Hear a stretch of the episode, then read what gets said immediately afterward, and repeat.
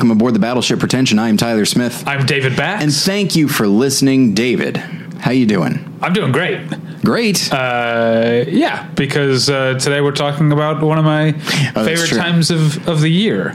and it is back to being one of your favorite times of the year, yes? It, I, we don't want to dig into it, but like, yeah, you know, no, for a while it was. We'll get uh, into it later. I remember we, we will have the opportunity to get into it Right. later. No, it's not. Uh, yeah, I don't get as uh, ob- obsessed with Comic Con as I as I used to. Okay. because I think uh, uh, things have changed in my life. Like I get to go to Sundance and TIFF now. Mm-hmm. That's a big sure. thing. And um, some of my tastes have changed. I don't watch as much TV, so like Right. going through the schedule to prepare for this episode, there's it used to be like, how am I gonna decide what to do here? And now it's like, what am I gonna do with the two and a half hours where there's no panels I want to see? Yeah. you know. Um, but yeah, the, that's for that's for later once we introduce our guest. Uh, first off, real quick, I want to tell you, Tyler, and the listener about tweakedaudio.com. Tweakedaudio.com is where you go for professional quality earbuds in a variety of stylish styles and colorful colors. They look great. They sound great. This morning while walking my dog, I was listening on my tweaked audio uh, dot com earbuds to the new song Spirit by Beyonce, which is hmm. from The Lion King. It's soundtrack, I guess. I don't know if it's a song that's performed in the movie. I have yet to see the movie. Is it what plays over the, the end credits? It's in the it's in the, the middle, about middle to end of the movie. Hmm. I don't remember it. What are the odds? Hmm. Um, so that's how everyone feels about The Lion King. I haven't seen The Lion King, but based on this song, I'm going to love it because I like the song. Sure. See, and given your your proclivity to listen to artists that have passed away recently, this is my clumsy way of getting into this. I found myself wondering, like, has Rip Torn ever sung a song uh, and recorded it? Because maybe you could listen to something by him. Because uh, Rip Torn passed away, and uh, Yeah. that was uh, very sad. And on Twitter, obviously, you want to do like hashtag Rip Rip, Yeah. but you can't do that because then it seems, you know, he could do it. disrespectful. He probably would have liked it. I could see that, yes. Or not. He was apparently not a nice guy. Uh, by all accounts, yeah, but uh, but Uh, yeah, but yeah, have- hell of an actor. and if you haven't seen the Larry Sanders Show, check it out. He's amazing. Uh, anyway, Yeah. so uh, yeah, I was listening to the Beyonce song. Uh, I, I liked it. It sounded great on my tweakedaudio.com earbuds. You can you can the, those earbuds are available to low low. Sorry, can't talk today. Those earbuds are available at a low, low price at tweakedaudio.com. But if you use the offer code pretension at checkout, you get one third off that low, low price and no shipping charges. So please go to tweakedaudio.com and use the offer code pretension. Now, David, before we introduce our guest, would you like to do some some warm ups, some red leather, yellow leather Red kind of leather. thing? I know New York. I need New York. I know I need unique New York. I slit the sheet, the sheet I slit, and on the slitted sheet I sit. Um, uh, the big blue bug bit the big black bear. Ooh, boy, that one I Rubber can't baby do. buggy bumpers. That one I know. Um, She she, she sells. the, she sells seashells by the seashore. Yeah. Mm-hmm. Peter Piper picked up pickle, pickled peppers. Um, she stood on the balcony, inexplicably mimicking him hiccuping, amicably welcoming him in. the one who the guy whoever wrote that one angers me. I don't know why. Uh, I love that one. I also like. I don't know why I because people have listened to this show for a long time. I'm sure, uh, and they know I'm a bit of a mushmouth, and yet for some reason I love tongue twisters, and I don't mean to brag, but I'm not bad at them. I'm, yeah, you you nailed all of them just now. uh, I did. I know I actually messed up the pickle uh, peck of pickled peppers. Peter Piper picked a peck of pickled peppers. I got the Peter Pepper part. It was the peck Okay. of pickled peppers that I messed up. Anyway, um, rubber baby, rubber baby buggy bumpers. Now I could. Now I can't do it. I remember- I remember- I flew too close to the sun. I remember uh, uh, on a on a um, commentary for Futurama, uh, anytime Billy West needed to do Richard Nixon, he would warm up by by going like "Robert Baby Bucky Bumpers," like he would, which is just like to just get the gel sound in there. Well, the one I, this isn't a uh, um, a um, tongue twister so much, but the thing that I will say to myself uh, sometimes is. Twenty dwarves took turns doing handstands on the carpet. Absolutely, twenty dwarves, twenty, dwarves. which is from Bugsy. That's right. Uh, anyway, that's all in the past now. I Right. Mm-hmm. can speak perfectly. I'll never have any problems again. Perfect diction, Rip Torn style.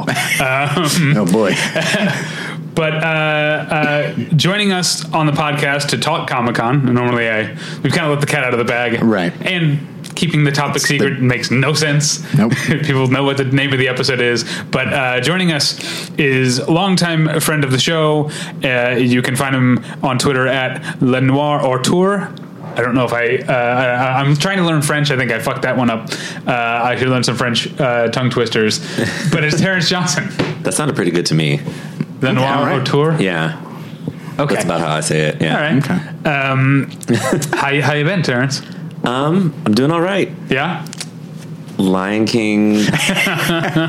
saw Lion King. Yeah, but I'm very excited for Comic Con, so I can sort of put that behind me. Well, let's get let's let's get into it, shall we? Let's talk about about Comic Con. We'll talk about the um, the specific stuff. Tyler's not going this year. We'll talk about the specific stuff that we're looking forward to. But in general, you just made me think of something. It it it, it seems like there was a time, maybe because I started going to Comic Con in 2006. Um, and it seemed like there was a time like there were certain I started to make friends that I would only see at Comic Con, and I'd, I'd be seeing a lot of other movie geek type people, and it always felt like oh, there's one. There's one tentpole movie coming out before Comic Con that I have to have seen, or I'm going to be behind. Everyone Yeah. is going to have seen, you know, if it's The Dark Knight in 2008 or Sure. The Avengers in 2012 or whatever. Um, and I would try to see those movies. And now, two things. There's never just one movie anymore because Yeah. it's, it's it, you know, over the 14 years I've been going, it's just become such that that everything is a Comic Con type property every weekend. Um, but also, I think. Maybe, maybe I'm getting the timeline right. Right, you, Tyler. You, I'm not sure, Terence. You probably have a better memory of when stuff came out. Okay. When did Prometheus come out? 12. 2012. No, I mean, sorry. What time of year? Uh, spring, I think. But like Yeah, before think. Comic Con, Yeah, right? before Comic Con. Yeah. Yeah, so I think that was one where I was like, I think I, I like. and It's crazy because I know I, I mostly just skip these kind of movies now unless Mm-hmm. I'm reviewing them. But I remember telling my wife that my girlfriend, I don't have to say that. My wife says you don't have to say that, but I feel like I have to say that. She's my girlfriend at the time. um, uh, I was like, we got to make it out to. To Prometheus before Oof. you know, like I have to have seen Prometheus. Comic Con's coming up. I have to have Yeah. seen it, and I feel like that's They will that, eat me alive if I go to, if I'm there. and I feel like that's the one that kind of that kind of broke the spell for me because Sure. I really found Prometheus to be Awful. to be empty uh, and confused. Um, and bland in uh, somehow Ramsay ambitious thought. and lazy at the same time. I don't know how that's possible. Uh, yeah, and, and I and I I'm not saying this is that that Prometheus led me to the path where I'm now less into the Comic Con type movies, uh-huh. but I don't have that imperative anymore. I don't, mm-hmm. and I feel like in general, what year did Cabin in the Woods come out? 12. 2012. Yeah. That's the year for you. I think that was the Yeah. year that I like allowed myself to get excited about things. I got excited, and I basically two out of three of them I ended up not liking. I got excited about That ain't Prometheus, and I didn't. Yeah, I know, didn't like Prometheus. Got excited about Cabin in the Woods. I know I'm in the minority, but I didn't like it. And then the last movie, I kind of remember being truly excited about until maybe John Wick Two was Cloud Atlas, and that one I felt ki- Sure. came through. I love Cloud I Atlas. lo- so do I. Good. I'm Was glad. Cloud Atlas a, a big Comic Con movie? No, because it was a it was a it was a fall movie. Okay, you're just that talking about year, 2012. 2012 Yeah, that yeah. year. Um, I consider 2012 a, a very good year all around uh, for the most part. Um, you got your Master, you got your uh, Commander. you got your you got your Far Side, you've got your World, um, but also you got Django Unchained that year. You've Yeah. got um, I, I really like Life of Pi. I think you do as well. Really do, Um, yeah. So yeah, it's a Yeah. and Avengers is that year. Yes. Yeah. And Lincoln and Perks of Being a Wallflower. And Farewell, My Queen. The uh, that was that that was that year. I like that movie a lot. Um, Beast of the Southern Wild was that Yeah. year. Amour was see, that I year. I don't like Beasts of the Southern Wild. The I like. yeah. I don't like Beast of the Southern Wild either. Yeah. There are things I I don't love it, but there are a lot there are a lot of things I like about it.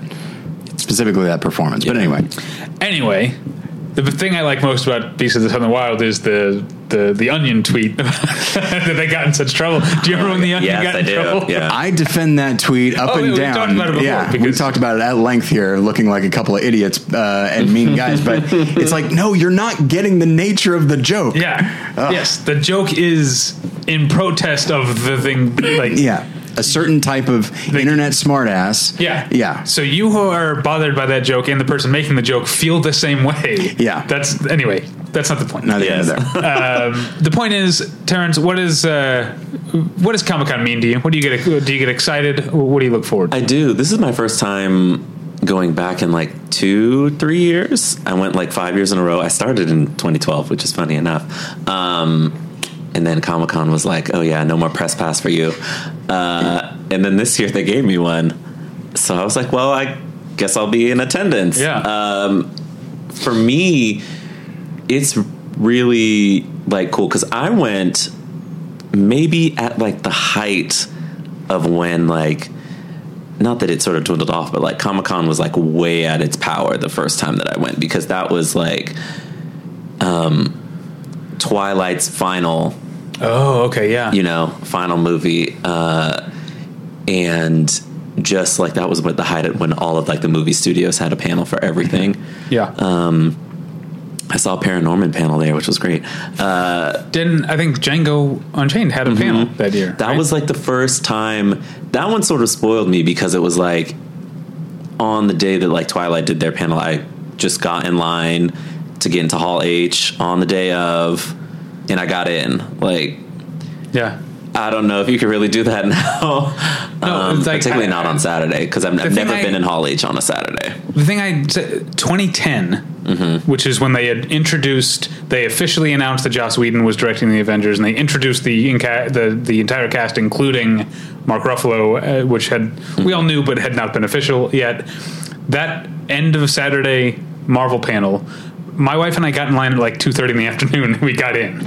Yeah. you can't do that anymore. You have to get in No. line the night before now. I had a, I mean, admittedly, this was like a Friday morning or something like that, where I was walking by and I saw the line was just like empty, and I thought like, oh, I guess maybe they moved the line somewhere, and so I was just walking by, and then like one of the attendants was like, Hall H, you can walk right in. I was like, all right, if you can, I guess you do. Yeah. So Yeah, I but went and saw that's the Boss uh, Baby panel. because I think what Terence is talking about that time in 2012 when every studio was bringing something. Yeah. Hall H was always in a track like Hall H itself. I'm just going to go to Yeah. Hall H. Yeah. And now I think what you're talking about, Tyler, happens more often where people go to Hall H if they right. if there's something they want to see. And uh, you know, this year we can talk about the Saturday. Saturday ends with Marvel. Mm-hmm. It has nothing big all day, and yet it will still be full. all day. Of course, yeah, because course. people for for Marvel because Marvel took last year off.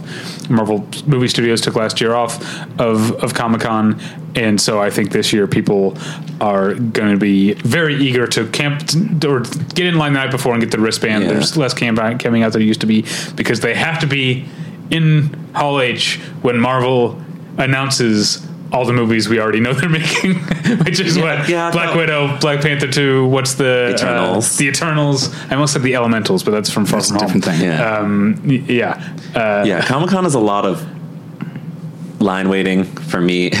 Yeah. it, it. I think about lines. Uh, these past couple of years, I've done cosplay, um, so it's like a cool place to. Like I love Halloween, so like dressing up is like fun, but like I'm not going to work dressed as like Lando. Uh-huh. But I can go to Comic Con dressed as But you know what they say? Dress for the job you want, not the job. yeah, I think I'm I'm cool being earthbound for the moment. I don't need to be in an intergalactic uh, space missions. But um, yeah, it's just a really cool place to be with different people. I do see, you know, it's different than going to a film festival.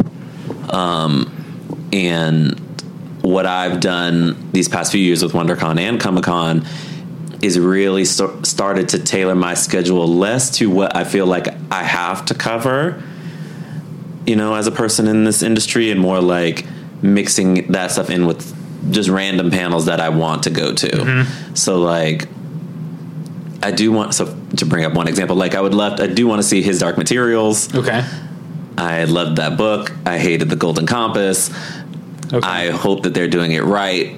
But like, if I don't get in, that's not going to like ruin my life. There are about four other panels that day that I'm really excited for that are more about like the craft of filmmaking or the craft of comics or all of these other things. Um, his Dark Materials is a TV thing. Mhm. HBO, BBC adaptation of the Philip Pullman. Okay. Uh, yeah, I've never read th- those books. but I've heard. I've heard I would like them. That's what I've been told. Is that I would like They're amazing. those books. Um, yeah, I would say my my number one most anticipated panel this year is also a movie, a TV panel, not a movie panel, although it has movie in the title. It's the Home Movies Cast Reunion. Oh, that's fun. Uh, I love home movies. I have. I have at certain points put it on my like top ten favorite TV shows of all time list. Um, it falls it falls in and out, but it's one of the shows that um, my wife and I tend to speak to one another in in quotes Yeah. from. Uh, I don't know if you guys are big home movies fans. If you watched the show when it was on, I've, but, we, I've uh, only seen a few episodes. I'm a big fan of Dr. Katz, and for some reason, I feel like that qualifies me to also like home movies. Yeah, and it's both Squigglevision, Yeah. uh, and animation. Mm-hmm. But uh, yeah, we. Uh, I'm trying to think what we what we quote. Well, definitely the. Uh, do you remember what's uh, uh, H. John Benjamin did he did two voices. He did Yeah. the coach, but then he also did one of the kids, like snot Nose kid. Yeah, yeah. And when he gets like quote unquote like drunk on Kool Aid at the party, and he's like, "You and your rich bitch dress." Uh, that's something I say to my wife a lot. Um, There's a uh, there's a Dr. Katz quote because like um, Jonathan Katz just would have that mono, uh, monotone thing, and he would say stuff that I adored. And so one of them, there's a thing where he's going back and forth with Denis Leary, and they're talking. They have different opinions on something, and so like Denis Leary like chimes in with something, and then Dr. Katz goes, he goes. He goes, you know, that's interesting, but I'll be honest, I'm more inclined to agree more with what I said. And I, and I was like, I can't find a way to work that in because Yeah. no one's going to know it, and they'll just think, wow, Tyler's an asshole. Yeah. Oh, that's But right. it's a The- wonderful quote. The other thing, my wife, my wife and I can't just say the words DVD player. It has to be DVD player. I don't know if you remember where Coach McGuirk was saving up to buy a DVD player, so he kept like donating plasma. So he was essentially like he was like out of blood and like woozy and like going. DVD player. uh, anyway, so I'm very excited about the home movies uh, Yeah. cast reunion. Um, but uh, let's just go. Let's look at the the, the schedule. Sure. I, I have two schedules here. I have mine that I'm uh, stuff that I'm planning to see, and then because we do a movie podcast here, I also just called up on Comic Con comic-con.org, just filtering just the movie panels. Yeah. and it's amazing how many of them I'm not interested in, and there's some of them that I am. Yeah. Um, I mean, that's you want to talk about like a shift in in how the programming has gone. TV has really taken over, Yes. Yeah. and which I kind of think is good because it's the one with like the most readily available content, the one with the characters that you spend a lot of time with. So that it's always nice to be in the room with those people. Yeah, I think the uh, and I can't remember off the top of my head what year it was, 2010 or 2011. The the statistic that people always talk about that sort of because it used to be movies in Hall H, TV in Ballroom 20, which is the second biggest l- room, but it's about 2,000 fewer people. Than Yes. Hall H. And the statistic people always say is there was one time I think for Game of Thrones was in Ballroom 20, and there were more people who like in line who didn't get into Game of Thrones than there were in Hall H for whatever movie panel, Yeah. the Oh, wow. underattended movie panel uh, was the other day. I think that was kind of uh, the um, that that was a turning point. I think Comic Con sort of realized they were maybe a year too slow to adapt to it, but they realized that uh, oh yeah, TV can be in Hall H, and now Walking Dead and, and and Game of Thrones have been in Hall H, and then Sunday has become TV Hall H Yeah. day. It was back in the day. It was. Uh, Sons of Anarchy and Breaking Bad, and now it, now it's uh, Supernatural and Supernatural Mayans. Mayans, yeah, that's Yes. right. Um, and I don't know the first year. I don't know what Mayans is. Uh, Mayans is the Sons of Anarchy oh, yeah. that's right. Oh, that's the name of the rival. Okay, got it. Yeah, yeah. Uh, So the first year, I don't know if you know this. The first year they did TV programming in Hall H, which or Sunday programming in Hall H, because they Hall H had never been open on Sundays before. The first year they did it, they were so sure that it was going to be underattended that they took out like the back two rows of chairs. Oh, wow. And ended up that ended up biting them in the ass because Yeah. because it totally filled up and people didn't have places places to sit. So Why they- would you ever uh, take out chairs? You know, I don't know if it was uh, maybe they just wanted to get a head start on. There's a lot of chairs you have to fold up and put away. Kind of Like, you guys, if we do this now, we can be done like 15 minutes earlier on Yeah. Sunday. yeah. Um, so uh, yeah, so let's uh, let's talk about.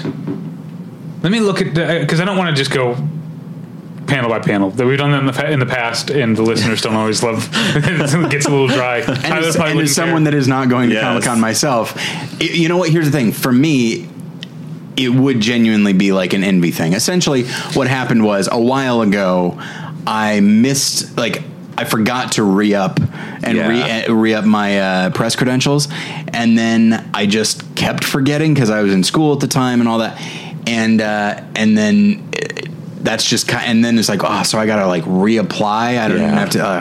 Who has the time? Who has the energy? But the fact is, I loved Comic Con when I went, partially, and I didn't even go to that many panels. I just liked being there. I liked the Yeah. atmosphere, and I liked occasionally slipping into a panel that is not that busy, only to find that it's insane. It's incredibly interesting. Yeah. it's Yeah. interesting to me, but it's you know there's no celebrities or anything, so nobody cares. But I love it. I'm- you know, Those are some of my favorite panels, actually. yeah. listeners are going to hear I'm gonna, like because I mention this panel at least once every year. But I found myself once in a panel about it was the panel was about the price of digital comics. Like how Mm-hmm. much should you pay for a comic digitally? It got so heated. Mm-hmm. Oh, like literally. exciting. oh yes. like people in the in the audience and a person on the panel like yelling at each other. Uh, it was it was fascinating. I loved it. Um, It's like what four bucks? uh, I have no idea what it is. Oh, all right. Well, because a regular comic is three or four bucks usually. Yeah. So it's I would I think the argument is that it should be cheaper. It should be a dollar or two per issue. But I don't know. I don't. I'm it's still not, old 'cause school. it's not taking resources. Yeah. You know. Okay. I, I'm still old school, and I still like I have a pull list. I go to the comic book store uh, once every week or two, and yeah, uh, I don't have, I don't do the digital comics thing. I'm like I'm like the guy still getting Netflix discs. Um, wow. and not the streaming service. yeah, uh, do you do you still get discs from Netflix? No, I haven't gotten a disc from Netflix in five or so years. But I mean, did you cancel the disc thing? yeah, Right. You, you might just need to return the, the disc. Yeah, I- have. I- Maybe yeah. that's the No, I definitely canceled that because I just stream stuff. Yeah, but that- I'm surprised they still. Ha- I cannot believe they still have the disc. Oh yeah, my, my They, father-in-law tr- does it. they tried to separate it out a few years ago. I remember Qwikster. Qwikster. Uh, yeah. and that didn't last very long. No. Um, I remember the last disc I sent back that I had it been sitting there forever, and I like did the math with what I was spending a month for the disc service and not using it. is that I so I spent like two hundred dollars to not watch Ong Bak the Thai Warrior Oh my gosh! because it just sat there for like two years and I never watched it. And I sent it back and never watched it. Fun T- fact: uh, Do you know the like it. Do you know the last VHS, like the last movie Oh, to I- get a VHS release? Is it the League of Extraordinary Gentlemen? It's a history of violence. Oh, Wow. What an so a couple years after yeah, LXG. yeah. That's. I appreciate the shorthand. Okay, so uh, so you don't want to go panel by panel. Do you? Are you looking to go day by day? How Yeah, are we I'm do- go day by day, Or I could just gonna- ask you, like, how about this? I, uh, Terence and I have some panels I'm sure we want to talk about, right? Sure. Right. Yeah. Well, what I'm saying is, uh, how about this? How about we go by day? Okay. And then I, Tyler Smith, in an attempt to make myself relevant to the episode, Okay. uh, I will force you guys to boil it down to, let's say, five panels a day. Oh, that, okay. that day. And then I will then decide, of course, you don't have to go with my decision, but I will then decide which panel you should go to. So I here's said okay, which and one I have panel? like 20 panels on here for Exactly. Friday. It's tough. Well, let's, Well, let's go Thursday. We're Let's do Thursday. first. This But here's the deal: is that this is why I pulled up the because I pulled up the movie one because that seemed relevant to the podcast listener. Because a lot of the stuff that I put down that I want to do is like comic stuff, or we haven't talked about is this is the 50th Comic Con. Oh. and so they are doing a ton of panels about the history of Comic Con. Oh, that sounds fascinating. They're doing a panel a day, Thursday, Friday, Saturday, Sunday. Comic Con in the 70s, Comic Con in the 80s, Comic Con in the 90s, Comic Con in the 2000s. Um, and they're having um, people on a number of these panels. There are, I think there are four people alive who have been to every Comic Con. Oh, wow. Um, and I think they're all they're all going to be there. Uh, there's yeah because they're doing one panel just on the first Comic Con. Mm-hmm. They're doing one panel on you know the history of m- movies and Comic Con because people talk about like oh the movies have taken over or whatever, but like Comic Con was San Diego Comic Con was never just a comics convention. It was Right. always about the popular arts, as they call it, celebrating the popular arts is what their uh, slogan is, or whatever. And so there's always movies have always pretty much always been a part. and there's still a pretty sizable comics presence. Like This is the thing. This is the thing. You know. from the outsider's point of view, yes, it looks like movies and TV. You know, all the buildings are wrapped in movie and TV ads Right. or video game ads or like everything, but comics. But if you look at the number of special guests attending Mm. and the number of panels, comic books are still, Yeah. in terms of percentage, the main uh, content of Comic Con. It'd be neat if they had a panel about the history of line management in Comic Con, then put it in like Hall H or something like that. I don't think anybody would show up, but then be like, "Hey, we're doing all right. Look how easily everyone got in here." Yeah, I, I think there's yeah there's um there are two ways to look at line management at Comic Con, which is to look at the number of people there and the fact that everything gets done and go, wow, that's quite an achievement. Yeah. Or if you look at other events I've been to, I mentioned Sundance and TIFF that have line management and think, why can't Comic Con get it as smooth as Sure. these folks? Yeah, I think I mean- there has always been. Uh, sorry if I'm talking over you, Terence. Yeah, no, uh, uh, there has always been, I think, a lack of communication among the volunteers and security people at, at Comic Con. If you, uh, you know, at at Sundance, if you go to, to a volunteer and say, ask them a question, you're going to get the answer to that question Yeah. Right. if you go at, at Comic Con and ask a, a volunteer and two security guards the same question, you're going to get three different answers. Yes, that's true. It's Comic Con is is tough in that regard because like I've been to, Sundance was has great line management ev- because they have to because you're standing out in the freezing cold. That's Um, yeah. I think that Comic Con sees that as part of their mystique. That there are long lines and that you have to wait to get into all of these panels. Like I really do because I feel like much in the same way they have this exclusives portal now for all of your signings and your Funko Pops and all of that. I'll explain could- that to the listener in a second. Yeah, like they could easily do something to that effect to make like getting into Ballroom 20 and Hall H a little bit smoother. But they, like I said, once the Twilight movie sort of came around and Marvel, it was like it's now a thing to like have these really long lines. It's like a uh, Well, they do the wristbands, I think, to cut down Yeah. camping out. and this year I heard that they're also scanning badges, which is great because it, you know, that sort of How- how lessens you it. mean? But you still have to get in line at 6 p.m. on Friday to get your wristband at 2 a.m. to come back at 7 That's a to too. get in Yeah. at 10 to see the panel at 6:15 p.m. You know, like that's Yeah. that's a lot of endurance. Um And I don't understand why it takes them so long to hand out the wristbands. Like, Neither do I. As somebody who waited in line till about 2 a.m. and was like 100 people short of getting a wristband, yeah.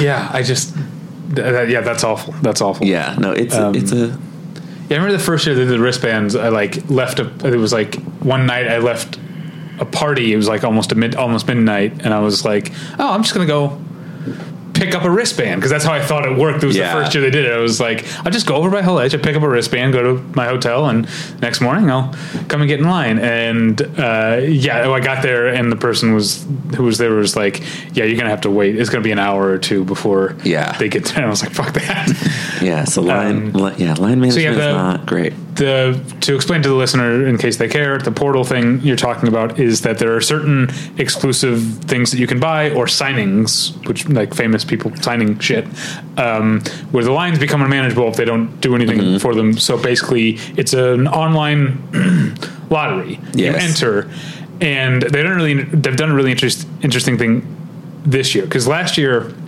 what happened when they when they introduced this online lottery is that everybody signed up for everything. It's just to like I hope I get in and just send Sure. everything. Yeah. And so you ended up with stuff the stuff that actually wasn't that in, in high demand still gave away all these like spots in line or whatever and then no one showed up Yeah. for them.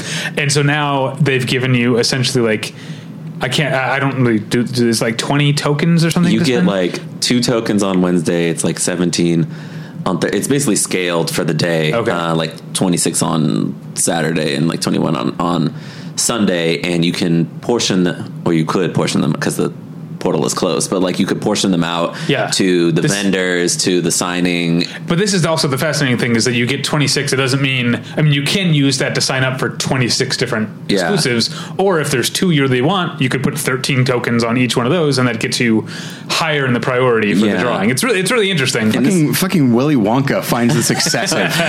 I mean, yeah, but like this is so much smooth, and this is what I mean by like regular lines to get into panels that they could be doing a little bit more because this is so much more smooth than what the process used to be. It used to be like Lego, for example, because I remember I had to get up at like five in the morning to get in line to have the possibility basically you like hit like an ipad button and it would tell you whether you got it or hmm. not so you had Yeah. like a 50-50 shot but it's like the line was so long that you couldn't like come back around but also you had to get up at five and like the convention center is not doesn't open till Yeah. like nine so the fact that you know they had all of these people you know on the sales pavilion just multiple lines and it used to just be crazy you know um, depending on the weather it could be really hot and that wasn't Yeah. really great for people so the exclusive portal is great i feel like eventually maybe five years from now they'll find a way to do something similar with at least a hall h panel or two or like a saturday to be like So, do you mean like do a lottery? yeah Yeah. like what if you just and they might break it up by like seating areas so it's like we have a set number of people who sit here and that's going to be like the dc 11 o'clock in the morning one and if you want the marvel one like you're seated in the back and i guess we'll just sort of move people I think there are people. So I mean, you you you you accused Comic Con of sort of trading on the, the on the mm-hmm. line thing, but I do think there are people who like it, and I think there Yeah, are no. people. I think the people who do show up at 6 Mm-hmm. wait until two. Then get back in line at seven to get in at ten for a 16, 615 panel. I do think there's a certain sense of pride. Like they mean, feel like they've earned it. if And i, like got if you- that wristband that last time i went i absolutely would have been fine what I'm saying is, you're gonna Yeah. if you do the lottery thing, you're you're gonna piss off the person who just by chance doesn't get in the lottery, but absolutely would have devoted a day and a half of their life to get in. They're, those people are going to be mad if you do if you do a lottery. they they'll figure out a balance maybe when they expand the convention center like they've been talking about doing for umpteen years now I don't know if it's ever going to happen. San Diego, the city seems very uh, yeah they it has a lot of factions. they just signed an extension to stay there to 2024 so Yeah. But I think, um, well, I don't know. Now with the um, with the Chargers leaving, because I think part of it was they wanted to. There was a thing where they wanted like like we don't want to expand the convention center. We want to build a new stadium with convention space or something. But obviously, uh, I guess they don't have anyone to build a stadium for. Poor San Diegans. yeah San Diegans. Yeah, San Diegans. San Diegans. Where are the Chargers going? They're here. they're in los angeles Oh, that's right. That's right. We have two teams. oh, We have two two football teams okay. and two basketball teams, and then baseball and hockey. We got one in Los Angeles, one in Anaheim each. We are. It's an embarrassment of riches Yeah. for, Mhm. for and, a sports soc- fans. and here. two soccer teams Two soccer teams. That's right. Man, oh man. The Galaxy and the LAFC. Um, and as we talked about recently on the podcast, professional hockey, minor league hockey, is coming to Palm Springs. Uh, I'm very excited about that.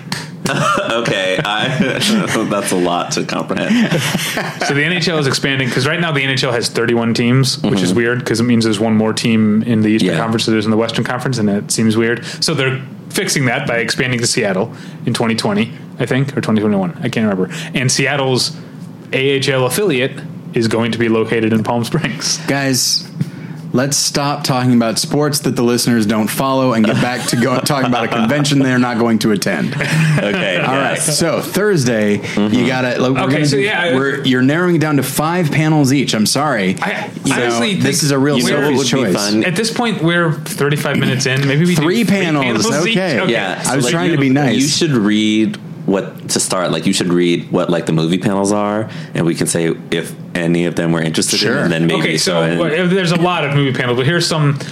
Give us like the big. There's oh the No. big okay so the, The big big, movies that are because I was gonna say there's one that's like oh, there's a podcast called Best Movies Never Made and they're doing a live thing. Oh, okay. That's nice. Uh, see, I don't know that I'm as interested. I, like a younger me would have been interested in that, but now I'm like, eh, I've heard all about the movies. I've heard I've heard all about Alejandro Jodorowsky's Dune. You know, Yeah. I- Yeah. Um, maybe I'm just jaded. Maybe that's what it is. But uh, as far as the big movies that are there, God, there's We're not a lot. talking. Are we talking Thursday right now? Yeah. Thursday, Thursday. there's um, Terminator: Dark Fate.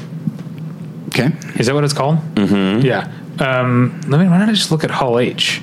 If there's any justice, they should just hold that panel in like a janitor's closet or something like that. Yeah. So, Terminator: Dark Fate is the only movie panel in Hall H on Thursday. Okay. Jeez. After that, it's Batman Beyond 20th Anniversary, a Marvel video game panel, then Agents of S.H.I.E.L.D., which is apparently still on, and then um, His Dark Materials, which uh, Terrence will be at. Yeah. yeah, I think I think chances are good you're going to make it into that one. Yeah. I hope Um, So the uh, other movie related panels, yeah, I said best movies never made. Um, there's one that is actually on my list, so I'm going to hold off. And actually, I don't want to say anymore because I could be stepping on That's Terrence's right. toes. So yeah, let's not. Let's just go. Okay. Um, so do we do, you know, do one and one? We'll do we'll do one and one. David, your first panel that you absolutely positively want to go to on Thursday is what? Um, Hold on. Are there th- are there three that I absolutely positively want to go to on Thursday? Because I'm going to try to keep it to. Uh, okay, here's one. Okay. 1 p.m. on Thursday in room 6 BCF. You're wrong, Leonard Maltin. Um, and that's uh, let's see. Uh, Leonard Maltin gives members, audience members, a rare opportunity to challenge the movie master himself on his categorical cinematical cinematic conclusions. So I guess people get to come up and say, "I think you were wrong about this," and then he debates them. Yeah, and then he probably winds up.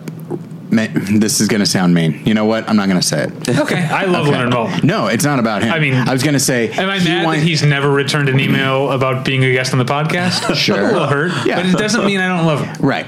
Uh, no, it's more just it was it was going the other way. I mean, again, like just because this this celebrates the popular arts, that doesn't mean that the people there don't enjoy deeper film discussion. But I just I imagine somebody like you're wrong about this movie, and then he just winds up talking insightfully, uh, bringing up film history and all, and that Yeah. sort of thing and aesthetics. And there's like, oh, oh, I'm sorry, I I just didn't like your opinion, and that was it. I have nothing to say.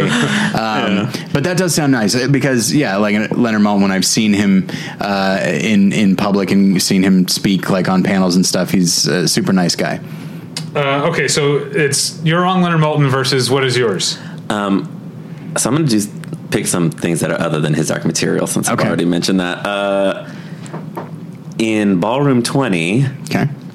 we have Evil. Evil is a psychological mystery that examines the origins of evil along the dividing line between science and religion. The series focuses on a skeptical female psychologist who joins a priest in training and a carpenter as they investigate the church's backlog of unexplained mysteries, including supposed miracles, demonic possessions, and hauntings. Their job is to assess if there is a logical explanation or if something truly supernatural is at work.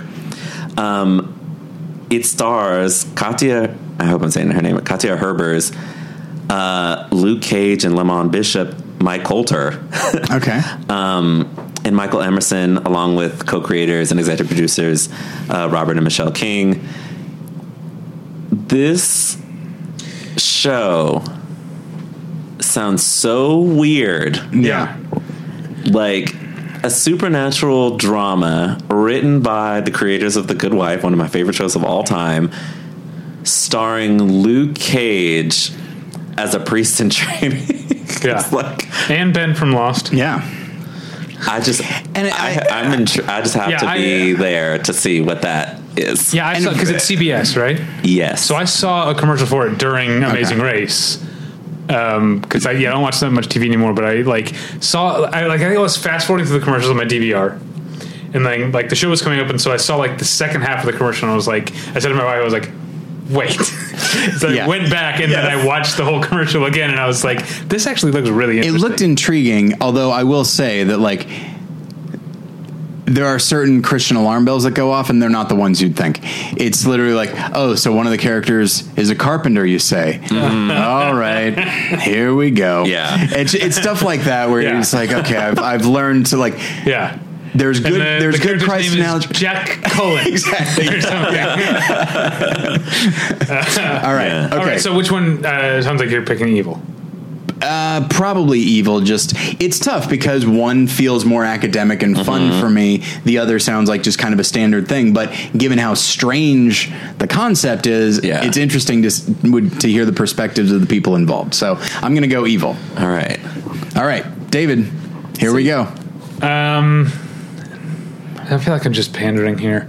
Um, To me, just to, I'm picking stuff that I'm not going to go see, but it's the movie related stuff because I'm like I, I've got stuff on here that's like, oh, DC is having a panel with Tom King, the guy who's currently writing Batman. that all right. sounds great, but He's that, also going to do uh, New Gods. is he? Yeah, with Ava DuVernay. Well, he did. Um, um, I'm about, I'm going to get into some weird panels. do you, so you can. uh, did you read his um, ser- the Sheriff of Babylon, the, the Vertigo? Vertigo is ending. There's no Vertigo panels. They, they didn't do a farewell to Vertigo. I don't know if you read that Vertigo is shuttering. yeah, I saw that. Uh, although certain titles are just going to continue as DC titles, I guess. But anyway, uh, yeah, Tom King's great, but uh, that's not. I'm going to go with. Uh, and this is okay. So they're doing. This will be a way to talk about something cool they're doing, which is they've got two new venues. They're always adding venues at Yeah. Comic-Con, out- Yeah. outside of the convention center, but now they've got two new venues that you don't need a ticket for. You don't need a badge for. Ooh. and they're actually they're kind of a long way from the convention center. I think. I think the idea is let's let the San Diegans you know who don't who like live here and have to put up with this but don't Yeah. get to go to the convention let's let's have some free fun like panels for them Yeah. so on thursday there's a 35th, 35th anniversary of ghostbusters oh, there you go. i don't know who's going to be on it it says panelists from the original trilogy artists and animators This is going to sound mean, but it's at the uh, sorry it's at the, the theater at the comic-con museum san diego now has a Oh. comic-con museum Oh, neat. balboa park it just it is opening i think they're celebrating the opening at this comic-con Mm-hmm. you can go to the wednesday night opening party if you have $250 yeah. I'm I'm going. assuming it's, a, it's an open bar. I just had to drink two hundred fifty dollars worth of booze, and I don't think we need to worry about that at Comic Con. uh, but uh, I'm going to guess one of the panelists will be Ernie Hudson. Um, that's not to speak ill of him. He's a very good actor, but like he does this stuff like. That's- I love yeah, Ernie Hudson. Yeah, and he was super. great. And so they should do a crow panel. Sure. Or you know what? As you know, I'm not even saying this ironically. If they did a Congo panel, I would be there. Yeah. I would be so excited. And you know who else would be? Ernie Hudson. You say the word Congo to him, he he lights up like a firework. Okay, so we've got Well, yeah, uh, yeah, you Ghostbusters. What do you got? Ooh, this is um, this is uh, making magic for Harry Potter and the Cursed Child, an interactive masterclass at 6 p.m. in room 6 BCF. Uh, basically, they're going to show everyone how they do the magic of the stage show um, for Harry Potter and the Cursed Child. So I saw this show. Oh, Jesus, when did I go see it? I've seen Harry Potter and the Cursed Child. The play itself is like, eh. Yeah. But the stagecraft and like the magic tricks and all of that is really, really cool. And so I'm, when I saw this on the schedule, I was like, oh, I wonder how they're going to break this like Broadway stage size show into like a regular Comic Con panel. Yeah. These, okay. So these are both tough. Don't Um, know. So. Okay. Um, especially because it came out of your mouth. That's very strange. Uh, you should see a doctor. Uh, I think I'm going to go with the Harry Potter one because while I've not seen the Cursed Child, I've heard, yeah, as a play, it's only so so. But I would, if I had the opportunity, I would see it because I imagine the spectacle of it would be fun, and it really is like the combination of play and magic show. Yeah. And so the idea of them demonstrating that the Ghostbusters thing, like if they said who the panelists were, if like Annie Potts Yeah. was there and, and oh, like that'd cool. Rick Moranis, like that'd be awesome. Like Oh wow! I, I, yeah, Rick Moranis. That'd be. Yeah, like, I, I- would go I out to the theater for that. I wouldn't expect a Bill Murray or Sigourney Weaver, maybe like a Dan Aykroyd or something. But Although I did want to see Bill Murray at Comic Con, he was promoting that movie I've already forgotten the name of, where he was like a Oh, Rock the Casbah, right? Rock the Casbah. Yeah, yeah. He was promoting. Yes, Yeah. And he was he was fantastic. Okay, Um, maybe. but like, like I, yeah, I literally couldn't remember the name of the movie, but he was such a great panelist. Yeah, I'm sure. Um, anyway, So that's uh, the thing. If they said okay, so if, they, you- if they said who the panelists Okay, were, so I'd probably go going with with the- Ghostbusters, but I'm going to go with Harry Potter. Harry P. All right, so my third That's one. two for two, Terrence. I know. I'm, my third one for Thursday is this is one of those Tyler we've talked about these before. Like it sounds interesting, but then you know it's also it's a commercial for something. Yeah. But this is a commercial for something that I'm interested in because at uh, at Sundance this year I missed the new documentary called Memory: The Origins of Alien, Oh, directed by. Alexandre O. Philippe, who made uh, uh, 7852, the movie about the. Mm-hmm. Uh, uh, anyway, so that they have celebrating 40 years of Alien. Alexandre O. Philippe is going to be there, obviously promoting his movie, uh, his documentary about uh, about Alien. Also, Diane O'Bannon. Oh, Uh, it doesn't say what her relation to Dan O'Bannon is. I don't know if it's a wife or a child or someone else, sister. Um, I don't know. But uh, those are the two big With names. the name Diane, I would guess that Dan O'Bannon is disguised as a woman, and they said, "Oh, what is? I know he's dead, but just like, or is he? That's or the is thing. he? Yeah, they're like, Oh. what's your name? He goes, my name is Di- uh, Diane O'Bannon. Shit, Yeah. and uh, but he's stuck with it now.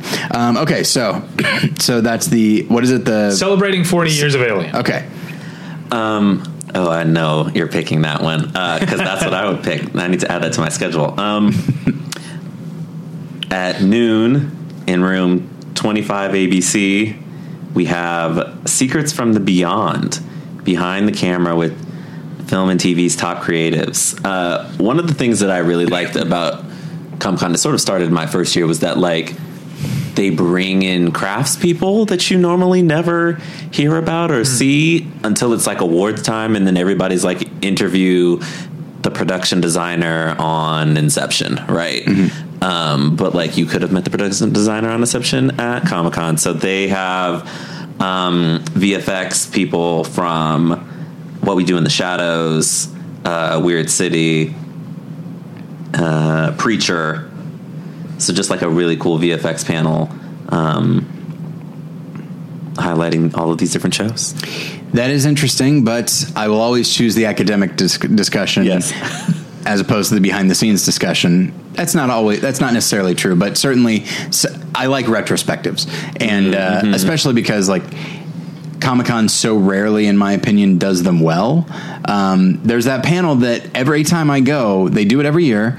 They whatever year is 30 years behind the current Comic Con, they will do a spotlight on that year. I think and I, skipped that. Pan- like, I think Yeah. I was on a Thursday. I didn't. Right, you know I'm not going to pick it, even Yeah. though I will always go hoping against hope that this is the year that they're going to do the slightest bit of deep dive, and then they never, ever, ever do. They always talk about just all the nerdy movies you would expect, which is fine, but then i- it's just the most surface Yeah. level commentary, and I always wind up leaving early uh, in disgust. Yeah, I think I went to one and I kind of had the same. yeah, it's uh, but I but I feel like this by focusing on one movie uh, with people that were involved or or were uh, related to people that were involved, I think that would be the one to go with for me. Uh, yeah, and I looked, and apparently, Memory does not have does not have a release date. I don't know if it didn't Hmm. get distribution, but I, I assumed this would be like, and also check Amazon Prime on whatever. Sure. Like, uh, but I don't know if it has a. Maybe they'll announce it there. Interesting. All right, so let's move on to Friday, Ooh. and I'll mention uh, just like I did. So like I started out with Thursday, I'll uh, mention Hall H is almost all television again on Okay. Friday, uh, but starts off with two Avengers Endgame related panels. Oh, interesting. One with the writers, and then one they're calling a conversation with the Russo brothers. Oh, okay.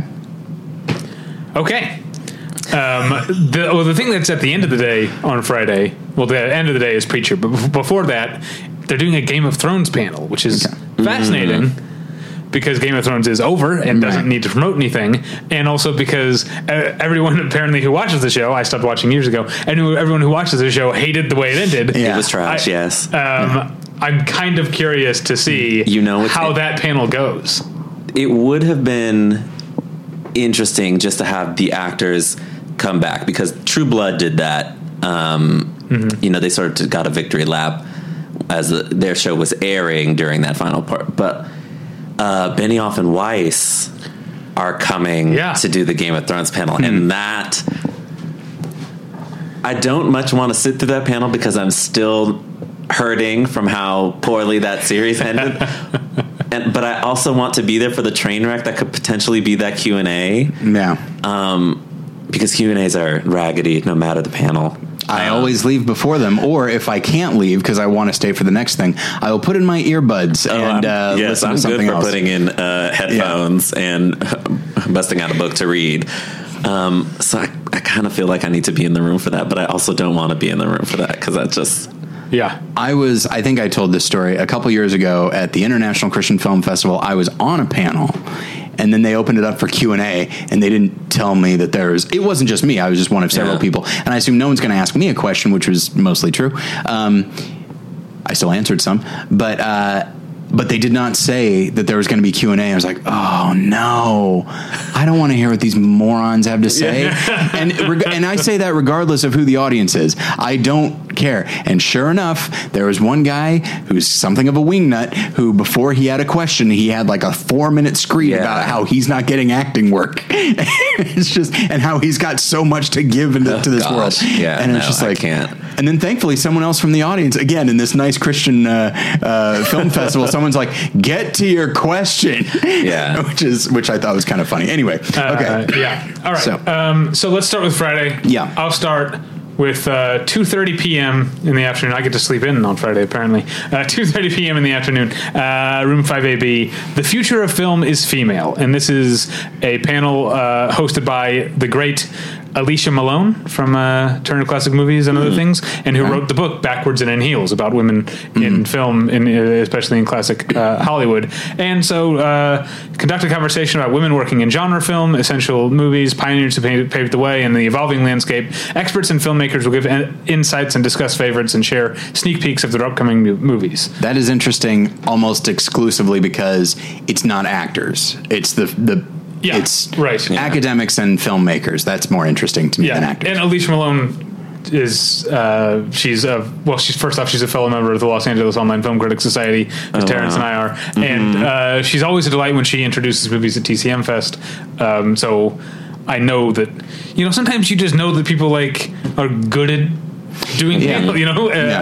uh, doing panels um, and I know that Alicia Malone will make this uh, fun no matter what All right, that's my pick So I'll take your female panel and I'll raise you gay geeks and where to find them. um,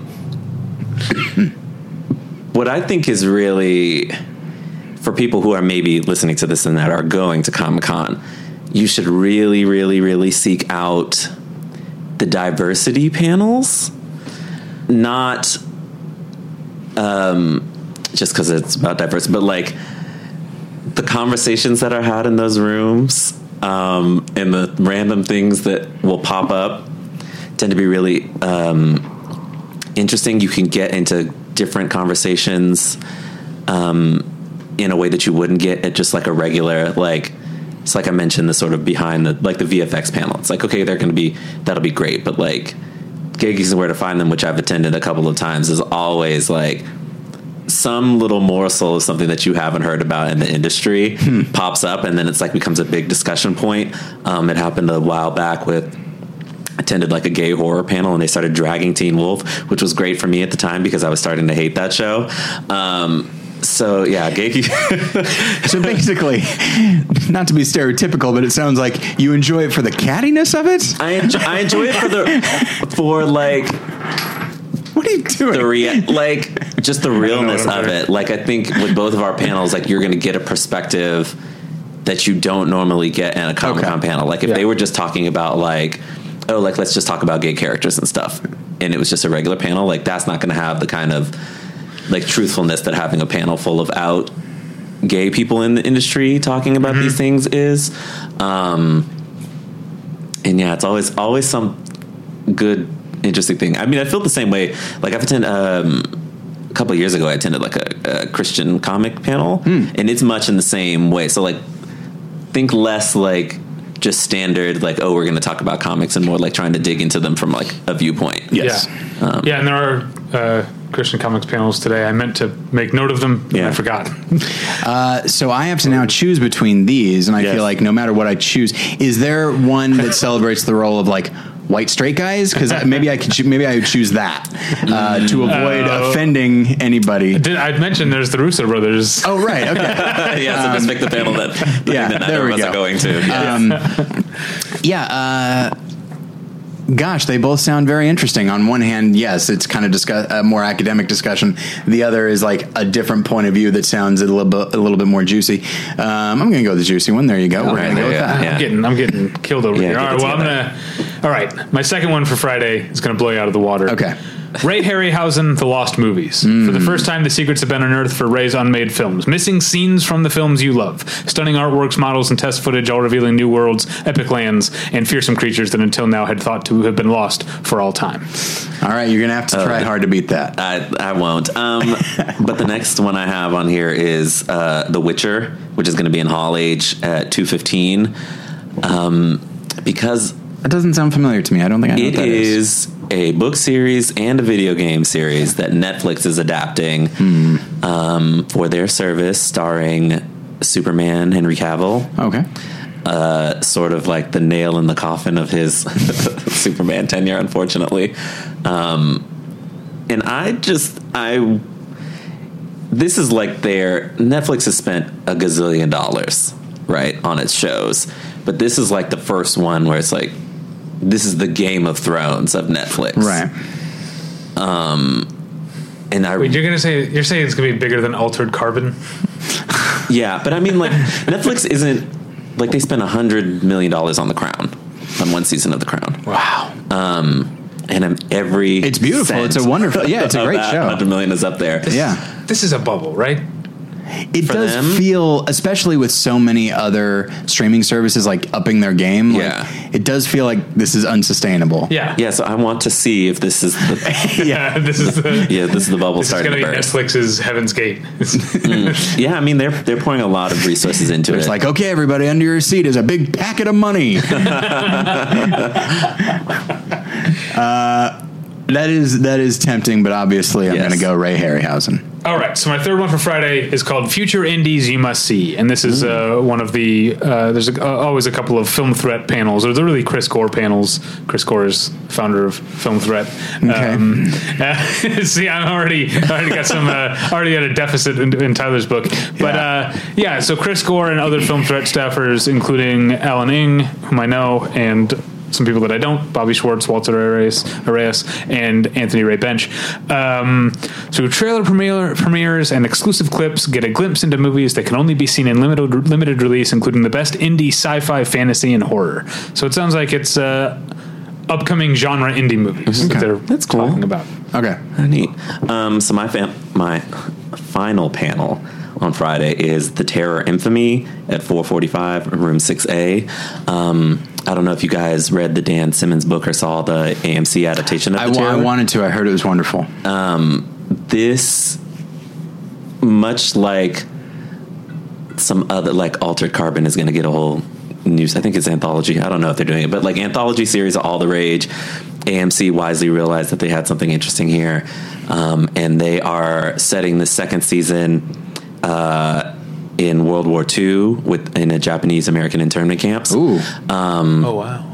The first one was on a boat, right? the first one it was on almost like a Shackleton type in of the thing, right? Arctic. Basically, Yeah. Oh, cool. these two these two ships get stuck in the ice and they start being hunted down by something oh, supernatural. wow. But like Sounds good. much in the same way, like in the heart of the sea was like they were battling against the whale, but then like the cannibalism that happened off screen. Like in this, Yeah, okay. in the terror, it's like it happens on screen.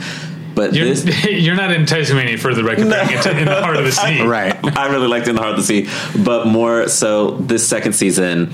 Um, George Takei is a part of the cast, and so he's going to Oh, be great. there at Comic Con. So that'll be like a really fun thing, like not coming for Star Trek, but as Yeah. somebody with Yeah. that kind of legacy being awesome. there, and just that I'm really intrigued to see what the show is going to do without book source material.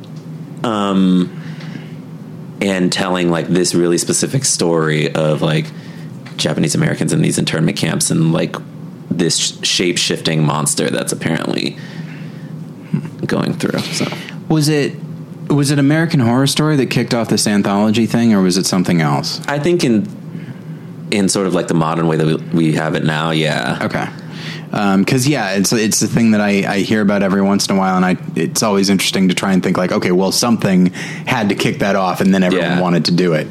Um, I mean, in a way, like there's an it's it, just hasn't been on as long, but like um, like True Detective sort of did that as well. But it's argued, but you know, people didn't really like that second one, and I haven't heard great things about the third one. The second one was terrible.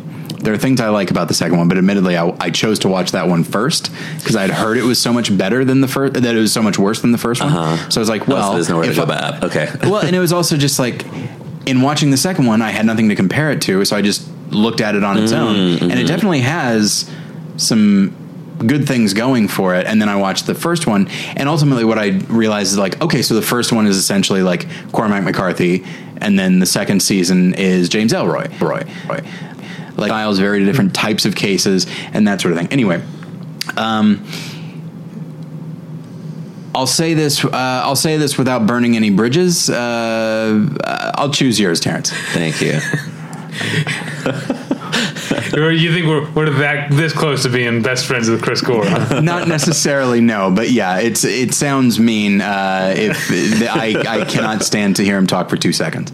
Um, when he when he was on, I've talked I've talked to him at Comic Con before. I, you know what? By all accounts, he's a very nice person to speak with. Right. Um, but like I remember years ago in the in the days of the Paul Goebel show, like Paul was friends with him, and so I remember I have a very specific memory of being at I was working out at the YMCA.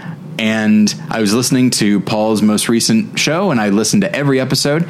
And about five minutes in, Chris was talking, was literally bragging about having bumper stickers on his car as like it was like a bold statement. And I was like I don't think I can do this. And and I and I and he had him on a couple more times and I kept trying and I was like sorry Paul I'm out. And so uh, right. yeah. And again from what I've heard when he talks to you you feel like he's very nice very complimentary all that kind of thing so I'm sure that's All true right. but I just Now, do not value his opinion very Currently, much. don't have a guest booked for two weeks from now when we do our Comic Con wrap up.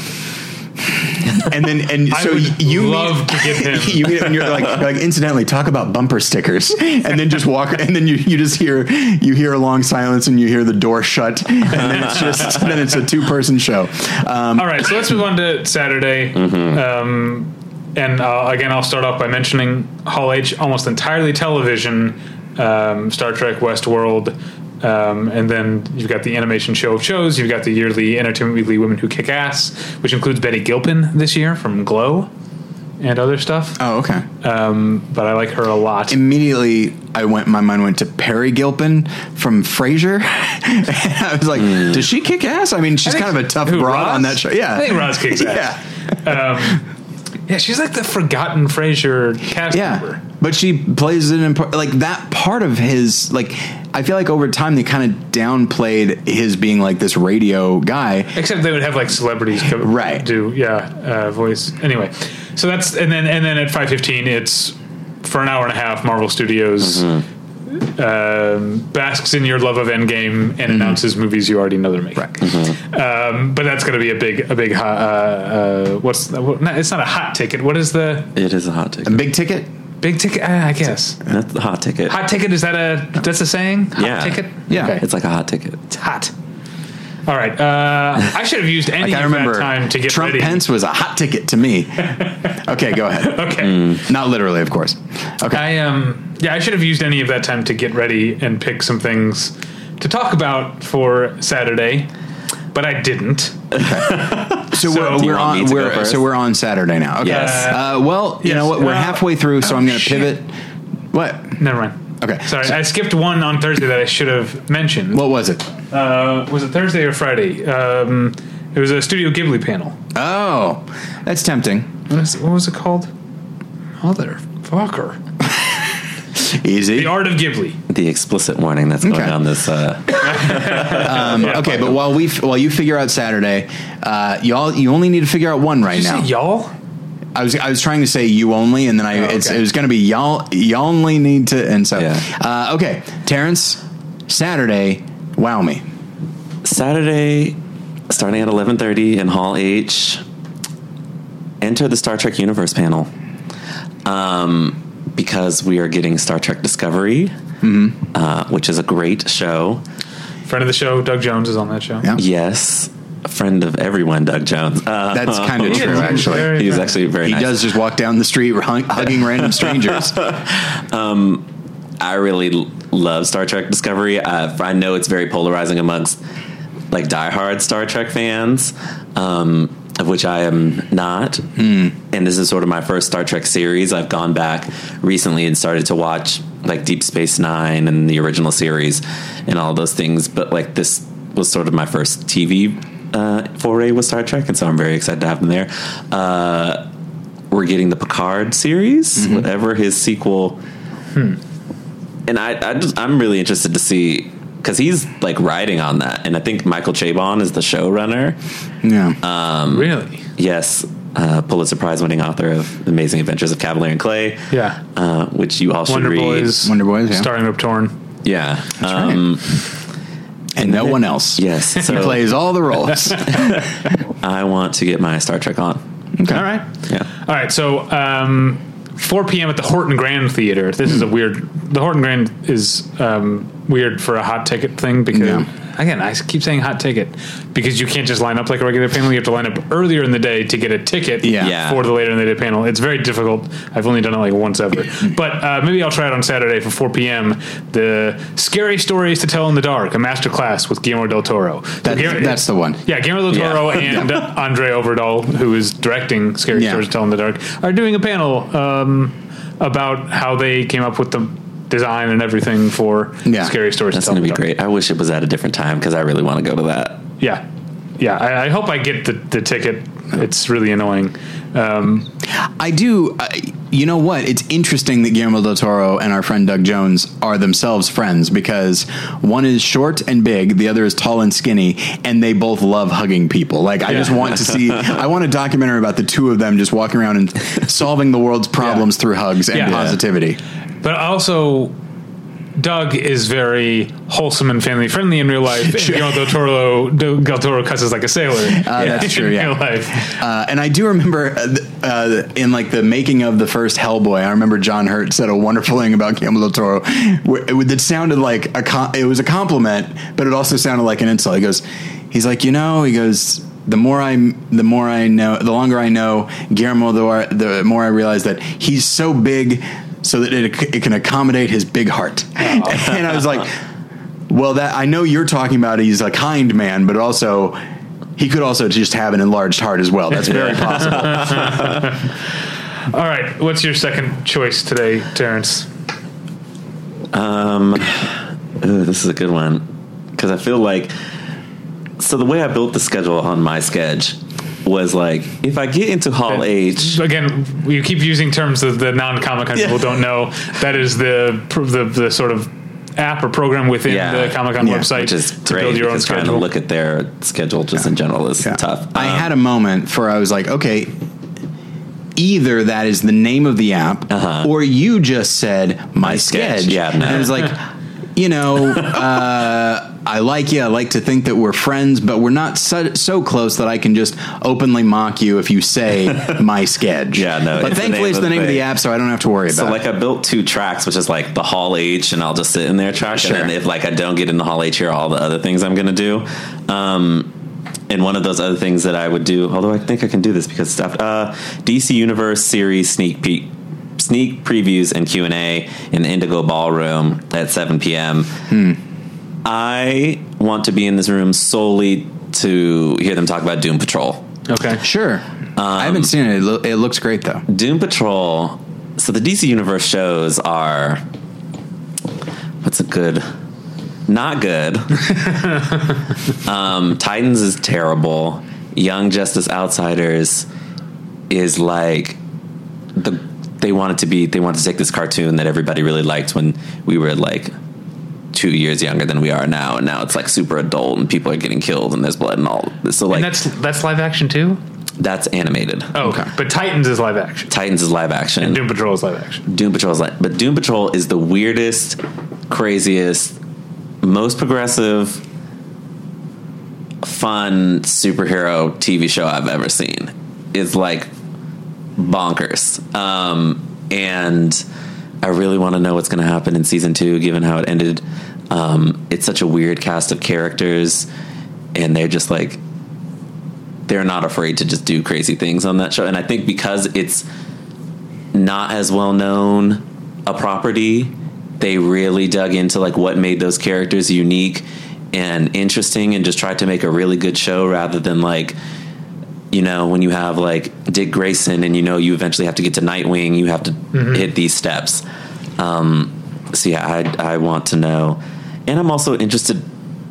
Is DC Universe going to fold into HBO Max? Like they canceled Swamp Thing, are they going to even talk about that? Like what? I had heard, and I had heard that they canceled Swamp Thing after what two episodes, mm-hmm. but I heard that people said those episodes were actually quite good.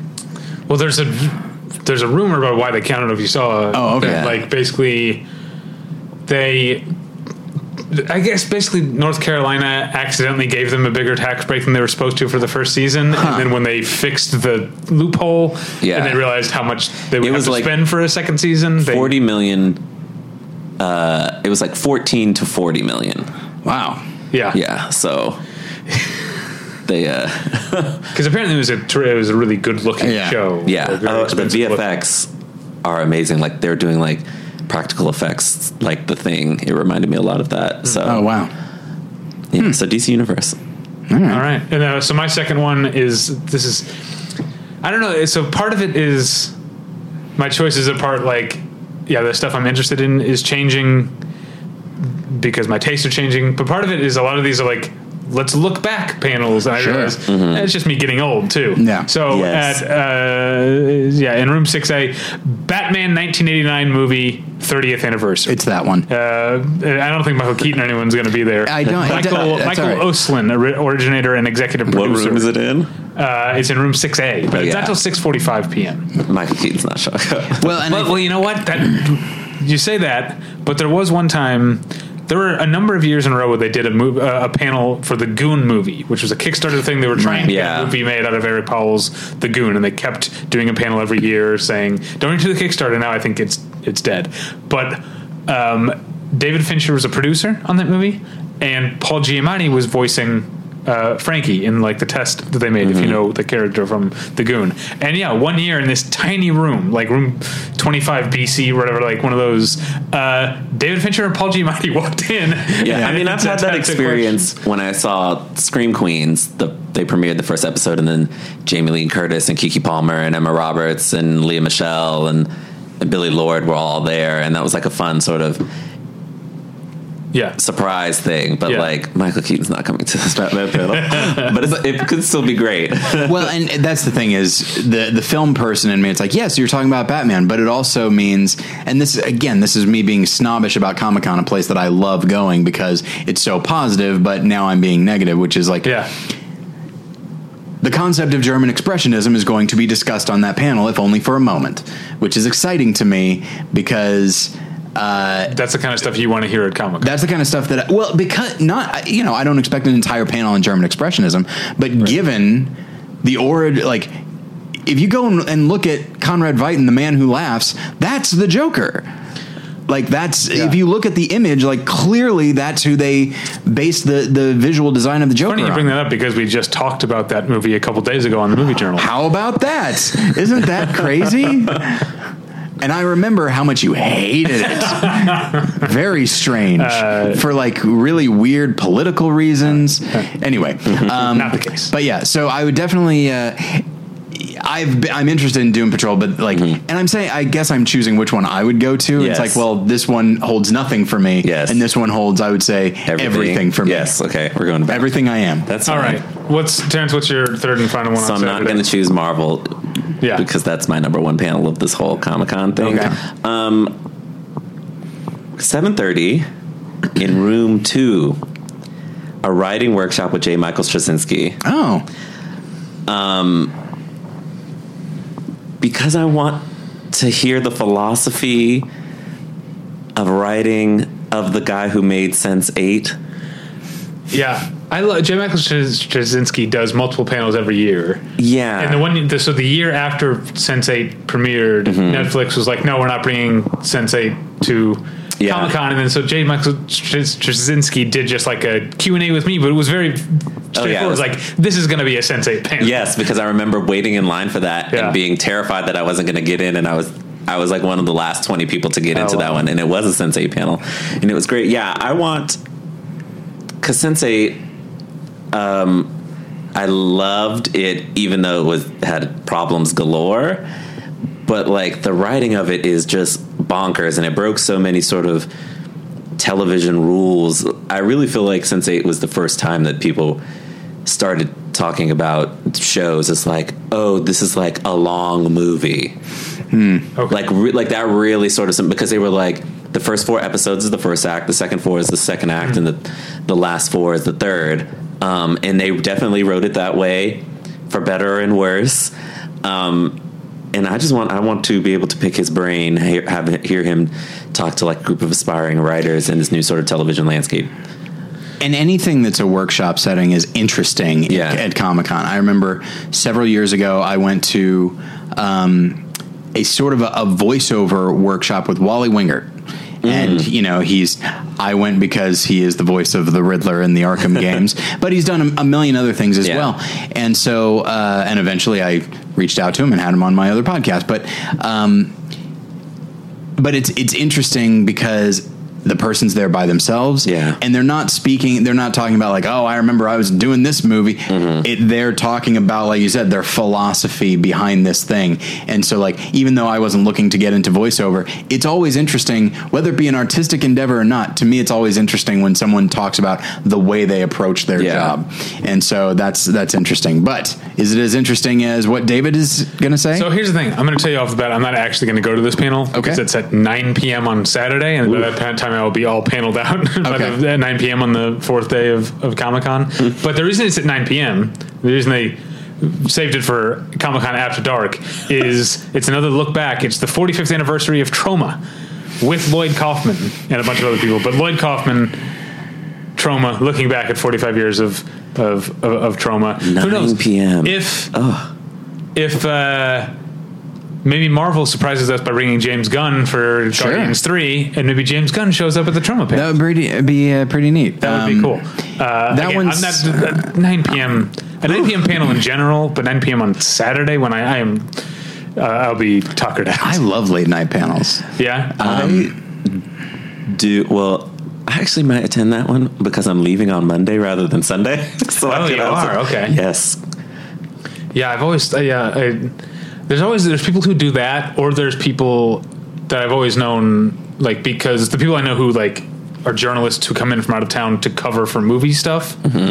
They leave bright and early Sunday morning. Yeah, I've because there's before. nothing on Sunday to cover for if you're a movie journalist. Mm-hmm. Um, and then there's other people like you do who stay until Monday and they go because there's even like a there's like still a party Su- Sunday night this year that the SDCC unofficial blog is, is throwing. Mm-hmm. I think I'm gonna go to that, Yeah, yeah. I, I would if I were going to be in town too. I'm somewhere in between. I don't generally go to a lot of panels on Sundays, but I do like to walk the floor one last Sure. time. I have a standing tradition with our friend Kate Kulzick from the Televerse. We get margaritas every uh, every Sunday at like noon or so um, at, at Comic Con. So that's Hmm. my my Sunday. Did you did you pick one yet? I forget between the two. I've not picked one. Um, it's they're both actually very tempting because I have about about equal uh, um, exposure to J. Michaels uh, Straczynski, who apparently we can't, whose name we can't say. Yeah. Uh, and Troma. Um, I would say it's probably Troma. Uh, it's tough though. Yeah. I'll, I'd probably say A that 9 one. PM panel on a Yeah. Saturday, but that just sounds like Yeah. I, because also like I- I've seen enough Troma stuff to be like, it's one of those things that when I was younger I had an appreciation for, and I or sorry when I was younger I loved it. As I've gotten older, I have an appreciation for it, Mm-hmm. but I don't have the passionate love for it that some people do. Yeah. and it's like I, I remember years ago we had Kyle Anderson on, and I was talking about Roger Corman, and it's just like aside from being a launching point for directors, his movies are often not unwatchable, but not good either. And so, like, but there's this affection for him and his movies. Yeah. Uh, and I think it comes from a certain youthful enthusiasm about, like, hey, gang, let's put on a show. Yeah. Uh, Yeah. But I feel like after a while, you kind of grow out of that. And these aren't movies that you would return to. I don't know. And I feel very much the same about Troma. Um, Yeah, where, Lloyd Kaufman has not lost that verb yeah, yeah. for that. Yeah. Um, all right, Sunday. I'm not gonna. I'm not gonna do any. I don't know if you have. I'll just mention Hall H Sunday once again. It's all TV. It's Supernatural, Riverdale, and Mayans. Oh God, Riverdale. Um, Jen loves Riverdale. I haven't seen any what of a it. terrible show. You're a terrible show. All of my Sunday things are like the world premiere of Scooby Doo: Return to Zombie Island, and the, Sunday is Kids Day. and the world premiere of Teen Titans Go versus Teen Titans. yeah, so, uh, that, that's always been a thing with Comic Con. That Sunday is Kids Yeah. Day. Um, Saturday used to always be Star Wars Day. I don't know if you remember that, but uh, now every day, not just a Comic Con, every day is Star Wars Day. Yeah. So uh, yeah, I think they stopped doing that, and Star Wars isn't even coming because No. they've got D twenty three. Which Star Wars at. Disney is doing with conventions what they're also doing with like streaming services. Like, no, Yeah. we're just going to have our own, Yeah. Yeah. uh, and it'll never be as cool because Comic Con was not built by the content creators Right. or the rights Yeah. holders. It was it was built from the fandom up. Uh, anyway, I yeah, I talk a lot of shit, but I still get very really misty eyed and defensive about Comic Con, uh, San Diego Comic Con especially, which is still a not for profit organization after all these years, fifty years. Well, and also this, I, I remember I, I wrote a, I wrote a blog about this uh, about WonderCon a few years ago that. it- It's this is all very lofty, but when it comes right down to it, one of the things that's great about Comic Con is that people who have completely different um, fandoms or nerddoms, as our friend Jackie Cation would say, uh, or dorkdom, she would say dorkdom. Um, Okay. she uh,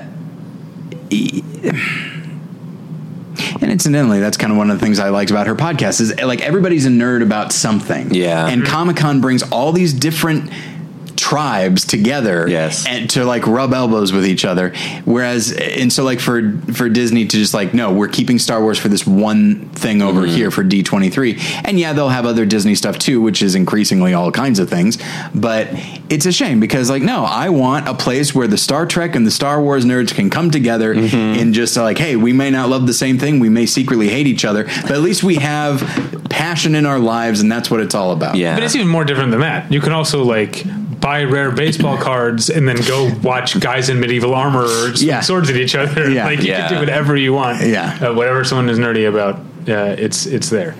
So um, I don't know. Do you have any final thoughts? I'm putting you on the spot here. That's, I mean, I'm still shuffling the schedule around. Oh, yeah. Like I made this, and there are like literally 20 panels I selected on Friday that I have to narrow down, and that doesn't even include like the offsite stuff.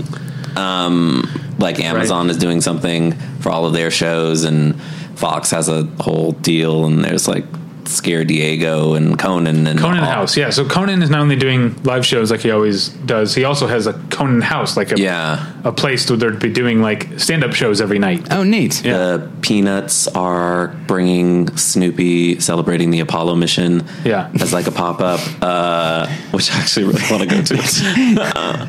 all those words yeah, as the, as the sentence progressed i was like i i don't know what you're saying yet. yeah. There's so there's all sorts of other stuff that I have to like factor in, but I'm excited. Yeah, me too. I will see you down there. No meetup. This no Battleship Pretension meetup this year for the second year in a row. I think we're we're done with that. if I if if I start coming again, uh, and I and I think I'm going to try. I think next week and next year I'll, I'll definitely give it a try. Okay, good. Um, and then yeah, then because that's the thing. It's no meetup without me. Obviously, then it's just me, David, who hates our fans. Uh, That's not true at all. you don't even call them fans. Yeah, no, they're listeners because I respect them. When you call them fans, you're. I, I feel like that's I like to call them self-aggrandizing a I little. like to call them uh, followers, uh, but not in like a Twitter sense, if you know what I mean. More in like a, you know, like a Yeah. uh, Charlie says kind of thing. I was trying to remember the name of the cult where they all wore heads and killed themselves. The, what was that called? Well, it was the it was the, connected to the comet, right? The Hale-Bopp Yeah. comet. Remember this? But now I don't recall. And not the was kids. not. part. Was it? I almost it wasn't said the Heaven's Gate, was it? I, It was something like that. It might have been Heaven's Gate. So you know that Yeah. cult really bombed. I got to tell you that. but now I feel like it's it's gotten a cultural reappreciation. Exactly. Yeah. my I mean, that's the thing. You know, when people look at modern cults, like, you know what? Actually, this Heaven's Gate, I appreciate it being so ambitious with their kids. Okay, so um, That was a weird. What a wonderful note to end. yeah, so you can find us, and you can find. Uh, I'm not sure. I never know what kind of Comic Con coverage I'll be doing. It depends on what sort of panels I end up at. Um, but you'll get some sort of Comic Con coverage over at BattleshipPretension.com. right now, at BattleshipPretension.com, you've got. Uh, let's see. My uh, most recent reviews are of uh, The Farewell, which is very good, and The Art of Self Defense, which is. I think I'm in the minority, but I don't think it's worth your time. Um, My review of The Lion King will be up by then. uh, oh, okay. By the time Um, this goes up. Also on the Patreon this week, we did a BP TV journal. We got to uh, we didn't dive as deep as I wanted to on Kitchen Nightmares. We talked a lot of Kitchen Nightmares, right. but I could talk about Kitchen Nightmares for hours. Yes, so I I look know. forward to future B- BP TV journals talking more about Kitchen Nightmares uh, and other stuff we've been watching. Uh, Alex wrote about the Richard Lester's Three Musketeers movies for his Criterion predictions column. That's just some of what's going on over at battleshippretension.com. And you can find, uh, you can email us, David at battleshippretension.com or Tyler at battleshippretension.com. You can follow me, David, on Twitter at Davy Pretension. You can follow Tyler at Tyler Pretension. Tyler, anything to plug? Uh, not that I'm aware of. Terrence, where can people find you? You can find me on Twitter and Instagram at Lenoir Auteur. That's L E N O I R A U T E U R. Uh, Lenoir Auteur. Lenoir, yeah. Yeah. and LenoirAuteur.net, um, where you can find reviews of a lot of movies since I'm playing movie catch up. Uh, Yeah. Yeah, like Midsommar, Spider Man Far From Home, Lion King, Fast Color. How's Fast Color? It's really good. Yeah. I'm not surprised that it only played a few theaters because it's very quiet Yeah. And people don't understand distribution models, but that's not a conversation for. well, it's now. on, I mean, it's on. But it's not. But now you can see it readily available on digital, so that's great. Yeah, right. It's available to buy as of this recording. I think by the time Mm-hmm. you're hearing this, it might also be available to rent on uh, video on demand. Yeah. I know that was coming in mid mid July. I'm very much looking forward to seeing Fast Color. Julia Hart's last movie, Miss Stevens, ended up being one of my favorite movies of that year. That's right. So, um, well, thanks for for being here. Yeah, it was fun. Thanks for talking Comic Con with us, and uh, thank you at home for listening. We'll get you next time. Bye. Bye.